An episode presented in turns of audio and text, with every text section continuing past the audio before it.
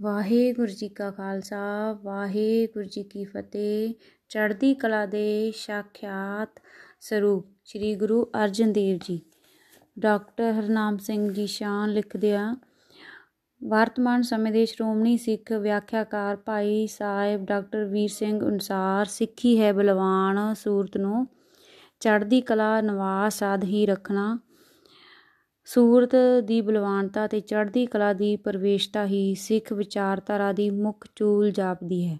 ਸਾਰਾ ਸਿੱਖ ਸਿਧਾਂਤ, ਸਿੱਖ ਸਾਹਿਤ, ਸਿੱਖ ਇਤਿਹਾਸ ਇਸੇ ਦਿਵਾਲੇ ਘੁੰਮਦਾ ਤੇ ਵਿਕਸਦਾ ਪ੍ਰਤੀਤ ਹੁੰਦਾ ਹੈ। ਸਿੱਖ ਆਚਰਣ ਦਾ ਮੂਲ ਆਧਾਰ ਤੇ ਸਿੱਖ ਸ਼ਖਸੀਅਤ ਦਾ ਵਕਾਰ, ਸਤਕਾਰ ਹੀ ਇਸੇ ਦੀ ਉਪਜ ਜਾਪਦਾ ਹੈ। ਪੰਜਵੇਂ ਪਾਤਸ਼ਾਹ ਸ੍ਰੀ ਗੁਰੂ ਅਰਜਨ ਦੇਵ ਜੀ ਦਾ ਤਾਂ ਸਾਰਾ ਜੀਵਨ ਅਤੇ ਪਾਵਨ ਸ਼ਖਸੀਅਤ ਹੀ ਅਜਿਹੀ ਚੜ੍ਹਦੀ ਕਲਾ ਦਾ ਇੱਕ ਅਜਬ ਅਤੇ ਅਦੁੱਤੀ ਪ੍ਰਗਟਾਓ ਹੈ। ਉਹਨਾਂ ਦੀ ਅੰਤਮ ਤੇ ਹਿਰਦਾ ਵੇਦਕ ਘਟਨਾ ਤਾਂ ਇਸ ਮਹਾਨ ਬਿਰਤੀ ਦੀ, ਬਿਰਤੀ ਤੇ ਭਾਵਨਾ ਦੀ ਮਾਨੋ ਸਿਖਰ ਹੈ। ਉਹਨਾਂ ਦੇ ਵੱਡੇ ਭਰਾ ਪ੍ਰਿਥਵੀ ਚੰਦ ਨੇ ਗੁਰ ਗੁਰਗੱਦੀ ਖੁੰਝ ਜਾਣ ਤੇ ਉਹਨਾਂ ਨੂੰ ਜਿੱਚ ਕਰਨ ਤੇ ਹਾਨੀ ਪਹੁੰਚਾਉਣ ਵਿੱਚ ਕੋਈ ਕਸਰ ਨਹੀਂ ਛੱਡੀ ਸੀ। ਇਸ ਗੱਲ ਦਾ ਅਰਮਾਨ ਉਸ ਦੇ ਹਿਰਦੇ ਅੰਦਰ ਈਰਖਾ ਤੇ ਦਵੈਖ ਦਾ ਭਾਂਬੜ ਬਾੜ ਰਿਹਾ ਸੀ। ਗੁਰੂ ਪਿਤਾ ਦੇ ਆਪੇ ਨਿਯਤ ਕੀਤੇ ਮਸੰਦਾਂ ਹੋਰ ਦੋਖੀਆਂ, ਈਰਖਾਲੂਆਂ ਅਤੇ ਸਰਕਾਰੀ ਕਰਮਚਾਰੀਆਂ ਕਰਮਚਾਰੀਆਂ ਨਾਲ ਰਲ ਮਿਲ ਕੇ ਉਹ ਜੋ ਜੋ ਸ਼ਰਾਰਤਾਂ, ਸਾਜ਼ਿਸ਼ ਕਰਦੇ ਰਹੇ ਸਨ, ਉਹਨਾਂ ਦਾ ਬਿਆਨ ਤਾਂ ਕੀ ਖਿਆਲ ਹੀ ਮਨੁੱਖੀ ਹਿਰਦੇ ਨੂੰ ਕੰਬਾਉ ਦਿੰਦਾ ਹੈ। ਪਰ ਸ੍ਰੀ ਗੁਰੂ ਅਰਜਨ ਦੇਵ ਜੀ ਅਖੀਰ ਤੱਕ ਅਡੋਲ, ਨਿਰਭੈ, ਨਿਰਵੈਰ ਅਤੇ ਸ਼ਾਂਤ ਚਿਤ ਰਹੇ ਸਨ। ਇਹ, ਉਹ ਤਾਂ ਅਤੀ ਵਿਖੜੇ ਤੇ ਭਿਆਨਕ ਹਾਲਾਤ ਵਿੱਚ ਹਰੀ ਸਿਮਰਨ ਤੇ ਲੋਕ ਸੇਵਾ ਵਿੱਚ ਰੁੱਝੇ ਹੋਏ ਅਤੇ ਭਰਪੂਰ ਚੜ੍ਹਦੀ ਕਲਾ ਨਾਲ ਮੱਗੇ ਹੋਏ ਉੱਚੀ ਹੇਕ ਨਾਲ ਮਾਨੋ ਇਸ ਤਰ੍ਹਾਂ ਦੇ ਪਾਵਨ ਬਚਨ ਬੋਲਦੇ ਤੇ ਗਾਉਂਦੇ ਰਹੇ ਸਨ। ਨਾ ਕੋ ਬੈਰੀ ਨਹੀਂ ਬਿਗਾਨਾ, ਸਗਲ ਸੰਗ ਹਮ ਕਉ ਬਨ ਆਈ? ਜੋ ਪ੍ਰਭ ਕੀਨੋ, ਸੋ ਭਲ ਮਾਨਿਓ, ਏ ਸਮਿਤ ਸਾਧੂ ਤੇ ਪਾਈ। ਮਿਸਾਲ ਪੰਨਾ 1299 ਮਿਸਾਲ ਵਜੋਂ ਸ੍ਰੀ ਪ੍ਰਿਥਵੀ ਚੰਦ ਦੀ ਚੌਕ ਤੇ ਬਟਾਲੇ ਦੇ ਮੁਗਲ ਹਾਕਮ ਸੁਲੇਹ ਖਾਨ, ਉਹਨਾਂ ਉੱਤੇ ਹੱਲਾ ਕਰਨ ਲਈ ਬੜੇ ਦਗ ਦਗਮਗਜੇ ਮਾਰਦੇ ਸੀ। ਸ਼੍ਰੀ ਅੰਮ੍ਰਿਤਸਰ ਵੱਲ ਆ ਰਿਹਾ ਸੀ। ਇੱਧਰ ਪੰਜਵੇਂ ਪਾਤਸ਼ਾਹ ਉਸੇ ਉਜਮਈ ਚੜ੍ਹਦੀ ਕਲਾ ਵਿੱਚ ਵਿਚਰਦੇ ਹੋਏ ਅਕਾਲ ਪੁਰਖ ਦੀ ਕਿਰਪਾ ਤੇ ਰੱਖਿਆ ਉੱਤੇ ਭਰੋਸਾ ਰੱਖਦਿਆਂ ਵਿਚਰਦੇ ਹੋਏ ਅਕਾਲ ਪੁਰਖ ਦੀ ਕਿਰਪਾ ਤੇ ਰੱਖਿਆ ਉੱਤੇ ਭਰੋਸਾ ਰੱਖਦਿਆਂ ਹੋਇਆ ਰੱਬੀ ਮੇਰ ਦੇ ਸੋਲੇ ਗਾ ਰਹੇ ਸਨ। ਕੋੜੇ ਉੱਤੇ ਸਵਾਰ ਬਾਹੋ ਦਾਹੀ ਆ ਰਹੇ ਸੁਲੇਹ ਖਾਨ ਦਾ ਘੋੜਾ ਕੋਠਾ ਸਾਹਿਬ ਲਾਗੇ ਅਚਾਨਕ ਤਿਰਕ ਗਿਆ। ਅਤੇ ਆਪਣੇ ਸਵਾਰ ਸਮੇਤ ਇੱਟਾਂ ਦੇ ਇੱਕ ਭਖਦੇ ਪੱਠੇ ਵਿੱਚ ਡਿੱਗਦਿਆਂ ਹੀ ਸੜ ਕੇ ਸਵਾਹ ਹੋ ਗਿਆ ਸੀ।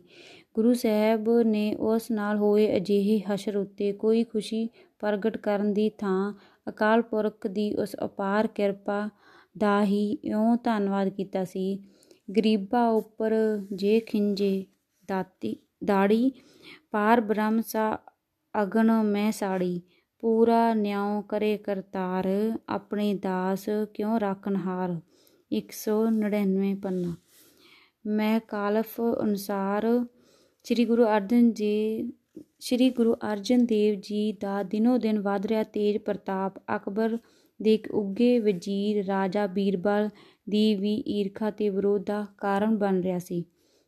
ਉਸ ਨੇ ਸਨ 1586 1586 ਵਿੱਚ ਗੁਰੂ ਸਾਹਿਬ ਅਤੇ ਉਹਨਾਂ ਦੇ ਸਿੱਖ ਸੇਵਕਾਂ ਨੂੰ ਦਿਖਾਉਣ ਲਈ ਸ੍ਰੀ ਅੰਮ੍ਰਿਤਸਰ ਤੇ ਕੇਵਲ ਖੱਤਰੀਆਂ ਉੱਤੇ ਹੀ ਇੱਕ ਨਾਜਾਇਜ਼ ਟੈਕਸ ਲਾਗੂ ਕਰਵਾ ਦਿੱਤਾ ਸੀ। ਗੁਰੂਦੇਵ ਨੇ ਉਸ ਦੀ ਇਸ ਪੱਖਪਾਤੀ ਤੇ ਅਨਿਆਈ ਕਾਰਵਾਈ ਵਿਰੁੱਧ ਠੋ, ਰੋਸ ਪ੍ਰਗਟ ਕੀਤਾ ਸੀ। ਤੇ ਲੋਕਾਂ ਦੀ ਫਰਿਆਦ ਸੁਣ ਕੇ ਉਹਨਾਂ ਨੂੰ ਉਸ ਟੈਕਸ ਦੀ ਅਦਾਇਗੀ ਕਰਨ ਤੋਂ ਰੋਕ ਦਿੱਤਾ ਸੀ। ਬੀਰਬਲ ਨੇ ਉਸ ਦੀ ਅਦਾਇਗੀ ਲਈ ਇੱਕ ਦਿਨ ਦੀ ਮੌਲਤ ਦੇ ਕੇ ਸਾਰੇ ਸ਼ਹਿਰ ਨੂੰ ਉਜਾੜ ਦੇਣ ਦੀ ਧਮਕੀ ਦਿੱਤੀ ਸੀ। ਲੋਕ ਹਿੱਤਾਂ ਦੇ ਰਾਖੇ, ਚੜ੍ਹਦੀ ਕਲਾ ਦੇ ਮੁਜੱਸਮੇ, ਸ੍ਰੀ ਗੁਰੂ ਅਰਜਨ ਦੇਵ ਜੀ ਉਸ ਦੇ ਕੂਚ ਐਲਾਨ ਦਾ ਜਵਾਬ ਵਿੱਚ ਇਹ ਐਲਾਨਾ, ਐਲਾਨੀਆ ਆਖਿਆ ਸੀ, ਹੁਣ ਹੁਕਮ ਹੋਆ ਮਿਹਰਵਾਨ ਦਾ। ਪੈ ਕੋਈ ਨ ਕਿਸੇ ਰਵਾਨ ਦਾ। ਸਭ ਸੁਖਾਲੀ ਉਠੀਆਂ ਇਹ ਹੋਆ ਹਲੀਮੀ ਰਾਜ ਜਿਉ। ਰੱਬ ਦੀ ਨੇਤ ਬੀਰਬਲ ਨੂੰ ਉਸੇ ਪੈਰ ਸਜੂਫੀਆਂ ਦੀ ਬਗਾਵਤ ਦਬਾਉਣ ਲਈ ਬਾਦਸ਼ਾਹ ਵੱਲੋਂ ਫੌਰੀ ਕੂਚ ਕਰਨ ਦਾ ਹੁਕਮ ਆ ਗਿਆ। ਪੰਜਾਬ ਤੇ ਗੁਰੂ ਘਰ ਉੱਤੇ ਮੰਡਰਾ ਰਹੀ ਇਸ ਵਿਪਤਾ ਦੀ ਚੜ੍ਹਦੀ ਕਲਾ ਪੂਰਤ ਅਕਾਲ ਭਰੋਸੇ ਅਤੇ ਰੱਬੀ ਭਾਣੇ ਅਨੁਸਾਰ ਉਸੇ ਦਮ ਟਲ ਗਈ ਸੀ। ਸ਼ਹਿਨਸ਼ਾਹ ਅਕਬਰ ਦੇ ਹੀ ਪ੍ਰਧਾਨ ਮੰਤਰੀ ਲਾਮਾ ਅਬੁਲ ਫਜ਼ਲ ਅਤੇ ਵਿਦਵਾਨ ਮੁਨਸ਼ੀ ਸੁਜਾਨ ਰਾਏ ਭੰਡਾਰੀ ਦੇ ਲਿਖਤੀ ਬਿਆਨ ਅਨੁਸਾਰ ਸ਼ਾਹਜਹਾਨ 24 ਨਵੰਬਰ 1598 ਨੂੰ ਖੁਦ ਆਪ ਉਹਨਾਂ ਦੇ ਦਰਸ਼ਨ ਲਈ ਗੋਇੰਦਵਾਲ ਪਹੁੰਚਿਆ ਸੀ।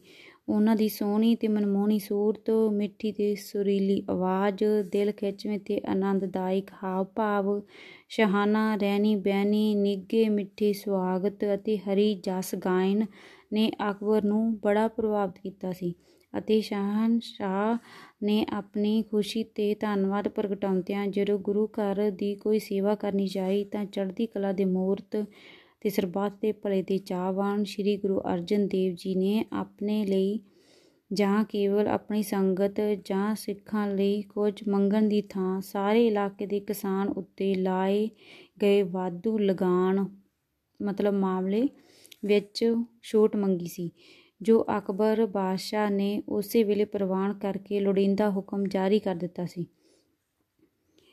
ਅਕਬਰ ਨਾਮਾ ਪੰਨਾ 514 ਤਵਾਰੀਖ, ਪੰਨਾ 425 ਉਸੇ ਸ਼ਹਿਨਸ਼ੀਰ ਸਮਰਾਟ ਅਕਬਰ ਦੇ ਪੁੱਤਰ ਤੇ ਜਾਨਸ਼ੀਨ ਜਹਾਂਗੀਰ ਬਾਦਸ਼ਾਹ ਨੇ ਆਪਣੇ ਆਪ ਨੂੰ ਰੱਬ ਦਾ ਨਾਇਬ ਅਤੇ ਮਦਦ ਅਲਫਸਾਨੀ ਅਖਵਾਉਣ ਵਾਲੇ ਅਤੇ ਸ੍ਰੀ ਗੁਰੂ ਅਰਜਨ ਦੇਵ ਜੀ ਨੂੰ ਇਸ ਇਮਾਮ ਏ ਕੁਫਰ ਆਖਣ ਵਾਲੇ ਸ਼ੇਖ ਅਹਿਮਦ ਸਰਹੰਦੀ ਤੇ ਕੁਝ ਹੋਰ ਤੁਅਸਬੀ ਉਲਾਮਾ ਨੂੰ ਚੁੱਕ ਚੁਕਾ ਅਤੇ ਗੁਰੂ ਸਾਹਿਬ ਤੇ ਗੁਰਸਿੱਖੀ ਦੇ ਦਿਨੋ ਦਿਨ ਵੱਧ ਰਹੇ ਤੇਜ ਪ੍ਰਤਾਪ ਤੇ ਅਸਰ ਰਸੂਖ ਨੂੰ ਸਹਾਰ ਨਾ ਸਕਦਿਆਂ ਉਹਨਾਂ ਦੇ ਗੁਰਸਿੱਖੀ ਪ੍ਰਚਾਰ ਨੂੰ ਦੁਕਾਨੇ ਬਾਤਨ ਮਤਲਬ ਝੂਠ ਤੇ ਪ੍ਰਵਾਹ ਕਹਿ ਕੇ ਬੰਦ ਕਰਨ ਅਤੇ ਆਪ ਜੀ ਨੂੰ ਘੋਰ ਤਸੀਹੇ ਦੇ ਕੇ ਮਾਰ ਮਕਾਉਣ ਦਾ ਹੁਕਮ ਵੀ ਜਾਰੀ ਕਰ ਦਿੱਤਾ ਸੀ।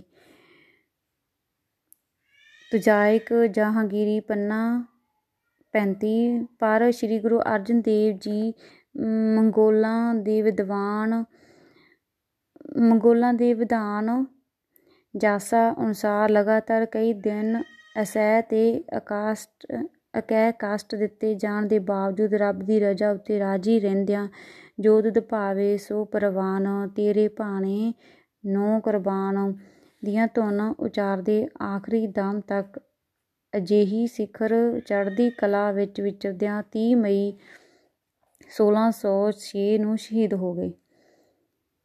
ਮਨੁੱਖੀ ਅਧਿਕਾਰਾਂ ਅਤੇ ਧਰਮ ਕਰਮ ਦੀ ਰੱਖਿਆ ਲਈ ਹੋਈ ਇਸ ਸ਼ਹਾਦਤ ਦੌਰਾਨ ਚੜ੍ਹਦੀ ਕਲਾ ਦੀ ਜੋ ਸਪਰਿਟ ਸਪਿਰਟ ਉਦੋਂ ਜਿਸ ਰੂਪ ਵਿੱਚ ਪ੍ਰਗਟ ਹੋਈ, ਉਸ ਨੂੰ ਉਹਨਾਂ ਦੇ ਸਮਕਾਲੀ ਮਹਾ ਵਿਦਵਾਨ ਭਾਈ ਗੁਰਦਾਸ ਜੀ ਨੇ ਇਉਂ ਤਰਜਮਾਨਿਆ ਤੇ ਬਿਆਨਿਆ ਸੀ, ਰਹਿੰਦੇ ਗੁਰੂ ਦਰਿਆਓ ਵਿੱਚ ਮੀਨ ਕੁਲੀਨ ਹੇਤ ਨਿਰਬਾਨੀ, ਦਰਸ਼ਨ ਦੇਖ ਪਤੰਗ ਜਿਉ ਜੋਤ ਜੋਤੀ, ਅੰਦਰ ਜੋਤ ਸਮਾਨੀ।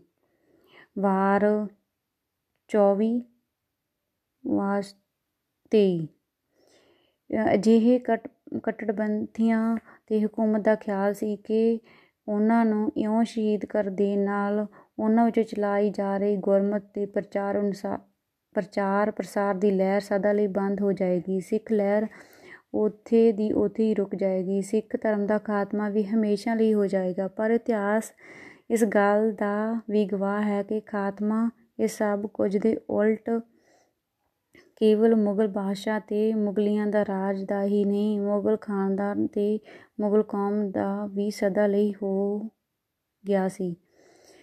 ਤੇ ਇਸ ਦੇ ਐਨ ਉਲਟ ਸ੍ਰੀ ਗੁਰੂ ਨਾਨਕ ਸਾਹਿਬ, ਸ੍ਰੀ ਗੁਰੂ ਅਰਜਨ ਦੇਵ ਜੀ ਦੀ ਚਲਾਈ ਤੇ ਵਿਕਸਾਈ ਹੋਈ ਸਿੱਖ ਲਹਿਰ, ਉਹਨਾਂ ਦੀ ਉਕਤ ਸ਼ਹਾਦਤ ਤੋਂ ਬਾਅਦ ਦਿਨੋਂ ਦਿਨ ਸਗੋਂ ਹੋਰ ਵਧਦੀ ਫੁੱਲਦੀ ਤੇ ਉਚੇਰੀ ਹੁੰਦੀ ਗਈ। ਅਤੇ ਹੁਣ ਤੱਕ ਇਹ ਉਵੇਂ ਹੀ ਹੋਰ ਉੱਚੀ ਹੋ ਰਹੀ ਹੈ। ਉਹ ਤਾਂ ਹੁਣ ਕੇਵਲ ਆਪਣੀ ਉਪਜ ਭੂਮੀ ਹਿੰਦੁਸਤਾਨ ਵਿੱਚ ਹੀ ਨਹੀਂ, ਸਗੋਂ ਲਗਭਗ ਸਾਰੇ ਮਹਾਦੀਪਾਂ ਵਿੱਚ ਗੁਰੂ ਸਾਹਿਬਾਂ ਦੇ ਬਖਸ਼ੇ ਹੋਏ ਉਕਤ ਸਿਧਾਂਤ ਸਰੂਪ ਤੇ ਸਪਿਰਟ ਸਦਕੇ ਦਿਨ ਦੂਣੀ ਤੇ ਰਾਤ ਚੌਗਣੀ ਤਰੱਕੀ ਕਰਦਿਆਂ ਇਹਨਾਂ ਮਕਬੂਲਿਆਂ ਨੂੰ ਵੀ ਸਦੀਵੀ ਤੌਰ ਤੇ ਸੱਚਾ ਸਾਬਤ ਕਰ ਗਈ, ਕਰ ਰਹੀ ਹੈ। ਸ਼ਹੀਦ ਕੀ ਜੋ ਮੌਤ ਹੈ ਉਹ ਕੌਮ ਕੀ ਹਯਾਤ ਹੈ हयात भी हयात है और मौत भी हयात है the blood of the martyr is the seed of the church Sri Amritsar ਤੋਂ ਇਲਾਵਾ ਸ਼ਹਿਰਟਾ ਤਰਨਤਾਰਨ ਤੇ ਕਰਤਾਰਪੁਰ ਨਗਰਾਂ ਦੀ ਉਤਪਤੀ ਦੇ ਉਸਾਰੀ ਯਾਦਗਾਰ ਹਨ ਲੱਖਾਂ ਕਰੋੜਾਂ ਲੱਖਾਂ ਕਰੋੜਾਂ ਦੀ ਰਹਿੰਦੀ ਦੁਨੀਆ ਤੱਕ ਸੁੱਖ ਪਹੁੰਚਾਉਣ, ਚੜ੍ਹਦੀ ਕਲਾ ਪਾਉਣ ਤੇ ਤਪੀਆਂ ਆਤਮਾਵਾਂ ਨੂੰ ਸਦਾ ਠਾਰਦੇ ਰਹਿਣ ਦੀ ਸਮਰੱਥਾ ਕੇਵਲ ਤੇ ਬਖਸ਼ਣ ਵਾਲੀ ਸ੍ਰੀ ਗੁਰੂ ਗ੍ਰੰਥ ਸਾਹਿਬ ਦੀ ਪਾਵਨ ਬੀੜ ਦੀ ਤਿਆਰੀ ਅਦੁੱਤੀ ਦੇਨ ਹੈ।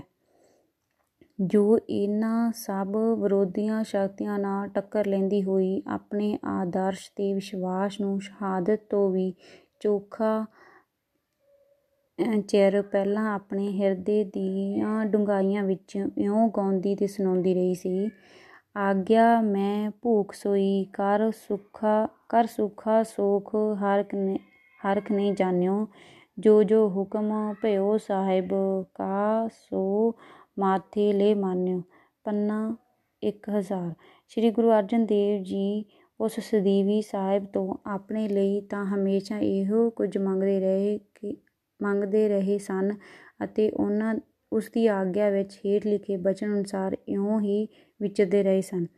ਤੇਰਾ ਕੀਆ ਮਿੱਠਾ ਲਾਗੇ, ਹਰ ਨਾਮ ਪਦਾਰਥ ਨਾਨਕ ਮੰਗੇ, ਪੰਨਾ 394 ਪਰ ਜਿੱਥੋਂ ਤੱਕ ਸਮੁੱਚੀ ਮਨੁੱਖਤਾ ਦਾ ਸੰਬੰਧ ਹੈ ਉਸ ਦੀ ਸੰਭਾਲ, ਸਹਾਇਤਾ ਅਤੇ ਪਾਲਣ ਪੋਸ਼ਣ ਆਦ ਲਈ ਉਸੇ ਸਾਹਿਬ ਨੂੰ ਅਜਿਹੀਆਂ ਸਰਬ ਹਿੱਤਾਕਾਰੀ ਅਪੀਲਾਂ ਆਪ ਹੀ ਇਉਂ ਕਰਦੇ ਰਹੇ ਸਨ। ਸਭੇ ਜੀਆ ਸਮਾਲ ਆਪਣੀ ਮੇਰ ਕਰ, ਅੰਨ ਪਾਣੀ ਮਚ ਉਪਾਏ, ਦੁਖ ਦਾਲਤ ਭਨ ਤਾਰ ਭਨ ਤਰ ਦੁਖ ਦਾਲਤ ਭਨ ਤਰ ਅਜਿਹੇ ਔਖੇ ਤੇ ਅਜਮਾਇਸ਼ੀ ਹਾਲਾਤ ਵਿੱਚ ਵੀ ਅਜਿਹੀ ਸਰਬ ਸੁਖਦਾਇਕ ਰੁਚੀ, ਸਮਦ੍ਰਿਸ਼ਟੀ ਤੇ ਕਾਰਗੁਜ਼ਾਰੀ ਕੇਵਲ ਕੋਈ ਅਜਿਹਾ ਕਾਮਲ ਤੇ ਪਰਪਕਾਰੀ ਮਹਾਪੁਰਖ ਹੀ ਕਾਇਮ ਰੱਖ ਸਕਦਾ ਹੈ, ਜਿਸ ਦੇ ਤਨ ਤੇ ਮਨ ਵਿੱਚ ਅਕਾਲ ਪੁਰਖ ਦੀ ਹੋਂਦ ਤੇ ਮੇਰ ਉੱਤੇ ਵੀ ਵਿਰਸੇ ਭਰੋਸਾ ਹੋਵੇ, ਜੋ ਉਸ ਦੇ ਭੈ ਭਾਉ ਤੇ ਭਗਤੀ ਵਿੱਚ ਤਨੋ ਮਨੋ ਲੀਨ ਹੋਵੇ ਜੋ ਉਸ ਦੀ ਰਜਾ ਉੱਤੇ ਰਾਜੀ ਰਹਿਣ ਲਈ ਦ੍ਰਿੜ ਹੋਵੇ, ਜੋ ਆਪਣੇ ਏਕ ਪਿਤਾ ਏਕ ਸਕੇ ਹੰਬਾਰਕ ਵਾਲੇ ਅਕੀਦੇ ਦਾ ਪੂਰਾ ਪਾਬੰਦ ਹੋਵੇ, ਜੋ ਸਰਬੱਤ ਦੇ ਭਲੇ ਦਾ ਖਾਹਿਸ਼ਮੰਦ ਹੋਵੇ ਅਤੇ ਅਜਿਹੇ ਨਿਸ਼ਚੇ ਤੇ ਬਿਰਤੀ ਸਦਕੇ ਆਲਾ ਦਰਜੇ ਦੀ ਚੜ੍ਹਦੀ ਕਲਾ ਦੀ ਸਪਿਰਟ ਨਾਲ ਵੀ ਉਤਪੋਤ ਹੋਵੇ। ਸ੍ਰੀ ਗੁਰੂ ਅਰਜਨ ਦੇਵ ਜੀ ਦੀ ਅਜਿਹੀ ਅਨੂਠੀ ਸਪਿਰਟ ਤੇ ਅਦੁੱਤੀ ਸ਼ਹੀਦੀ ਨੇ ਹੀ ਉਹਨਾਂ ਦੇ ਇਸ ਅਟਲ ਸਿਧਾਂਤ ਤੇ ਵਿਸ਼ਵਾਸ ਅਤੇ ਉਸ ਦੇ ਫਲ, ਫਲਦਾਇਕ ਨਤੀਜੇ। ਤਾਤੀ ਵਾਉ ਨ ਲੱਗ ਗਈ ਪਾਰ ਬ੍ਰਹਮ ਸਰਣਾਈ ਚੌਗਿਰਦ ਹਮਾਰੇ ਰਾਮਕਾਰ ਦੁਖ ਲਗੇ ਨ ਪਾਈ ਪੰਨਾ 819 ਨੂੰ ਆਪਣੇ ਬੇਮਿਸਾਲ ਬਲਿਦਾਨ ਰਾਹੀਂ ਅਮਲੀ ਤੌਰ ਤੇ ਸੱਚ ਕਰ ਵਿਖਾਇਆ ਸੀ ਤੇ ਨਾਲ ਹੀ ਇਹ ਵੀ ਸਾਬਿਤ ਕਰ ਦਿੱਤਾ ਸੀ ਕਿ ਅਜਿਹੇ ਪਾਵਨ ਤੇ ਲੋਕ ਹਦੈਸ਼ੀ ਆਦਰਸ਼ਾਂ ਤੇ ਸਿਧਾਂਤਾਂ ਉੱਤੇ ਭਰ ਵੀ ਚੜ੍ਹਦੀ ਕਲਾ ਸਹਿਤ ਆਖਰ ਦਮ ਤੱਕ ਪਹਿਰਾ ਦੇਣ ਲਈ ਕੇਵਲ ਜੀਵਿਆ ਹੀ ਨਹੀਂ, ਮਰਿਆ ਵੀ ਜਾ ਸਕਦਾ ਹੈ। ਰਤੇ ਸੀ ਜੇ ਮੁਖ ਨੈ ਮੋੜਨ, ਜਿੰਨੀ ਸਿਵਾਤਾ ਸਾਈ ਝੜ ਝੜ ਪਾਵ ਦੇ ਕਰੇ ਬਿਰਹੀ, ਜਿੰਨਾ ਕਾਰਨੈ ਆਈ। ਪੰਨਾ 1425 ਵਾਹਿਗੁਰੂ ਜੀ ਕਾ ਖਾਲਸਾ ਵਾਹਿਗੁਰੂ ਜੀ ਕੀ ਫਤਿਹ।